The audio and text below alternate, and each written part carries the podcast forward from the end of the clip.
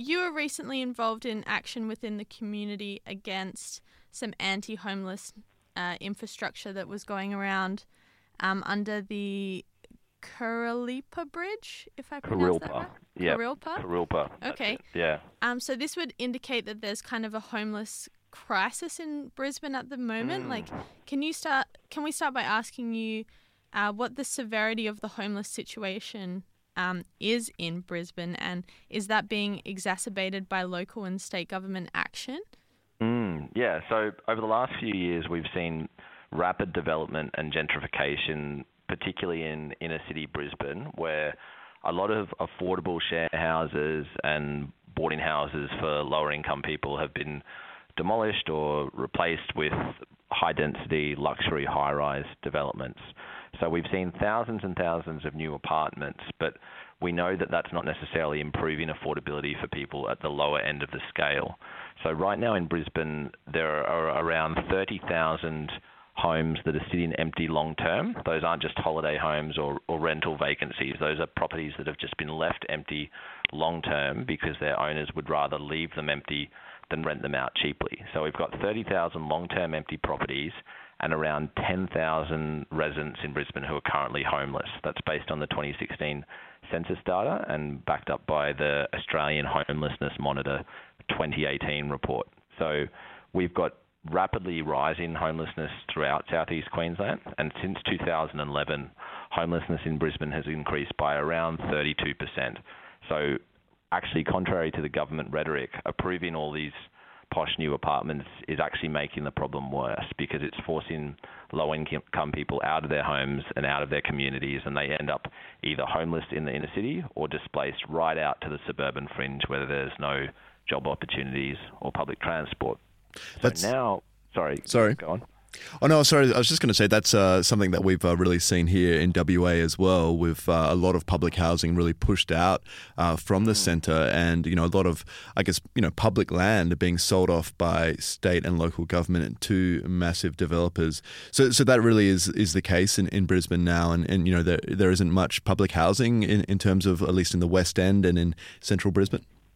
Yeah, so unfortunately, neoliberal thinking has really taken hold here in Brizzy, and the, both the council and the state government are relying pretty much entirely on the private sector to house people, which obviously doesn't work very well for people on lower incomes. So the state government has only committed to build an average of 500 homes per year for the next 10 years across the entire state.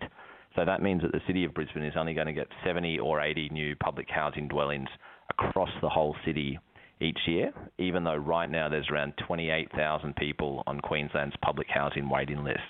So there's a serious existing shortfall, and the government isn't proposing to build enough new public housing to pick up the slack. And what that's meaning is that more people are sleeping rough on the streets, more people are couch surfing or sleeping under people's houses and in garages. And at the pointy end, in places like South Bank, that, that means that the government and the council are starting to crack down on the visible presence of homeless people. So we've had um, homeless camps broken up and moved on under a couple of the bridges in, in South Brisbane, and just recently, the state government moved on people who were sleeping under the Kurilpa footbridge near the Gallery of Modern Art, and they then spent around $120,000 installing landscaping, so big, heavy boulders and garden beds under that bridge to discourage people from sleeping there. Of course, they haven't actually been building enough public housing to house all those people, so the, the homeless people are still in the area. They've just been moved out of that one particular space. Now, the state government have announced that there will be uh, likely, uh, I guess, landmark reforms to the state's Tenancy Act uh, by the middle of next year.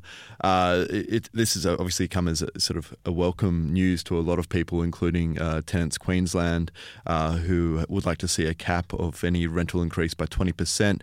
But I guess what you've seen so far from these reforms, you know, are, are, they a good sign? Will they potentially go some way to addressing this, you know, significant issue of homelessness in Queensland? Yeah, so there's an urgent need for rental reforms, and obviously any changes the state government makes would be good. But our concern is that the government's proposed changes aren't going to go far enough they're mostly talking about smaller changes like giving tenants the right to have pets or giving tenants the right to hang picture hooks on the pictures on the wall. And that stuff's important, but really what we need to see are limits against unjustified evictions and limits against excessive rent increases. So our concern is that the government's going to essentially capitulate to the property industry and is only going to tweak the rules and make minor incremental reforms without really getting to the core of the issue, which is that housing is a human right and landlords shouldn't have the power to evict people for no reason. So recently in Victoria, they brought through new rules that make it harder. You have to have a legitimate reason for ending a tenancy, whereas still in Queensland, you can just kick someone out for for no reason at all, and that means that tenants are often too scared to ask for repairs to their property, or they're too too scared to stick up for themselves when their landlord's bullying them because they're worried their re- their lease won't get renewed. Definitely. And uh, you mentioned before that there's a lot of empty buildings around the city, and you actually called um, for people to occupy these buildings to establish kind of a crisis um, accommodation in vacant government buildings specifically, I understand. Um, how has the community reacted to this? Like, given that the local and state governments aren't really acting, what can the people in the community do to take this issue into their own hands? Yeah, so when you've got 30,000 homes sitting empty and 10,000 homeless residents, it, it's pretty crazy that the state government and council aren't acting to free up all those existing properties. And when I called for people to consider squatting and occupying some of the government owned empty buildings. I was surprised at how much public support there was. Obviously, it's a controversial suggestion, but a lot of people can see that our current property system is completely unjust.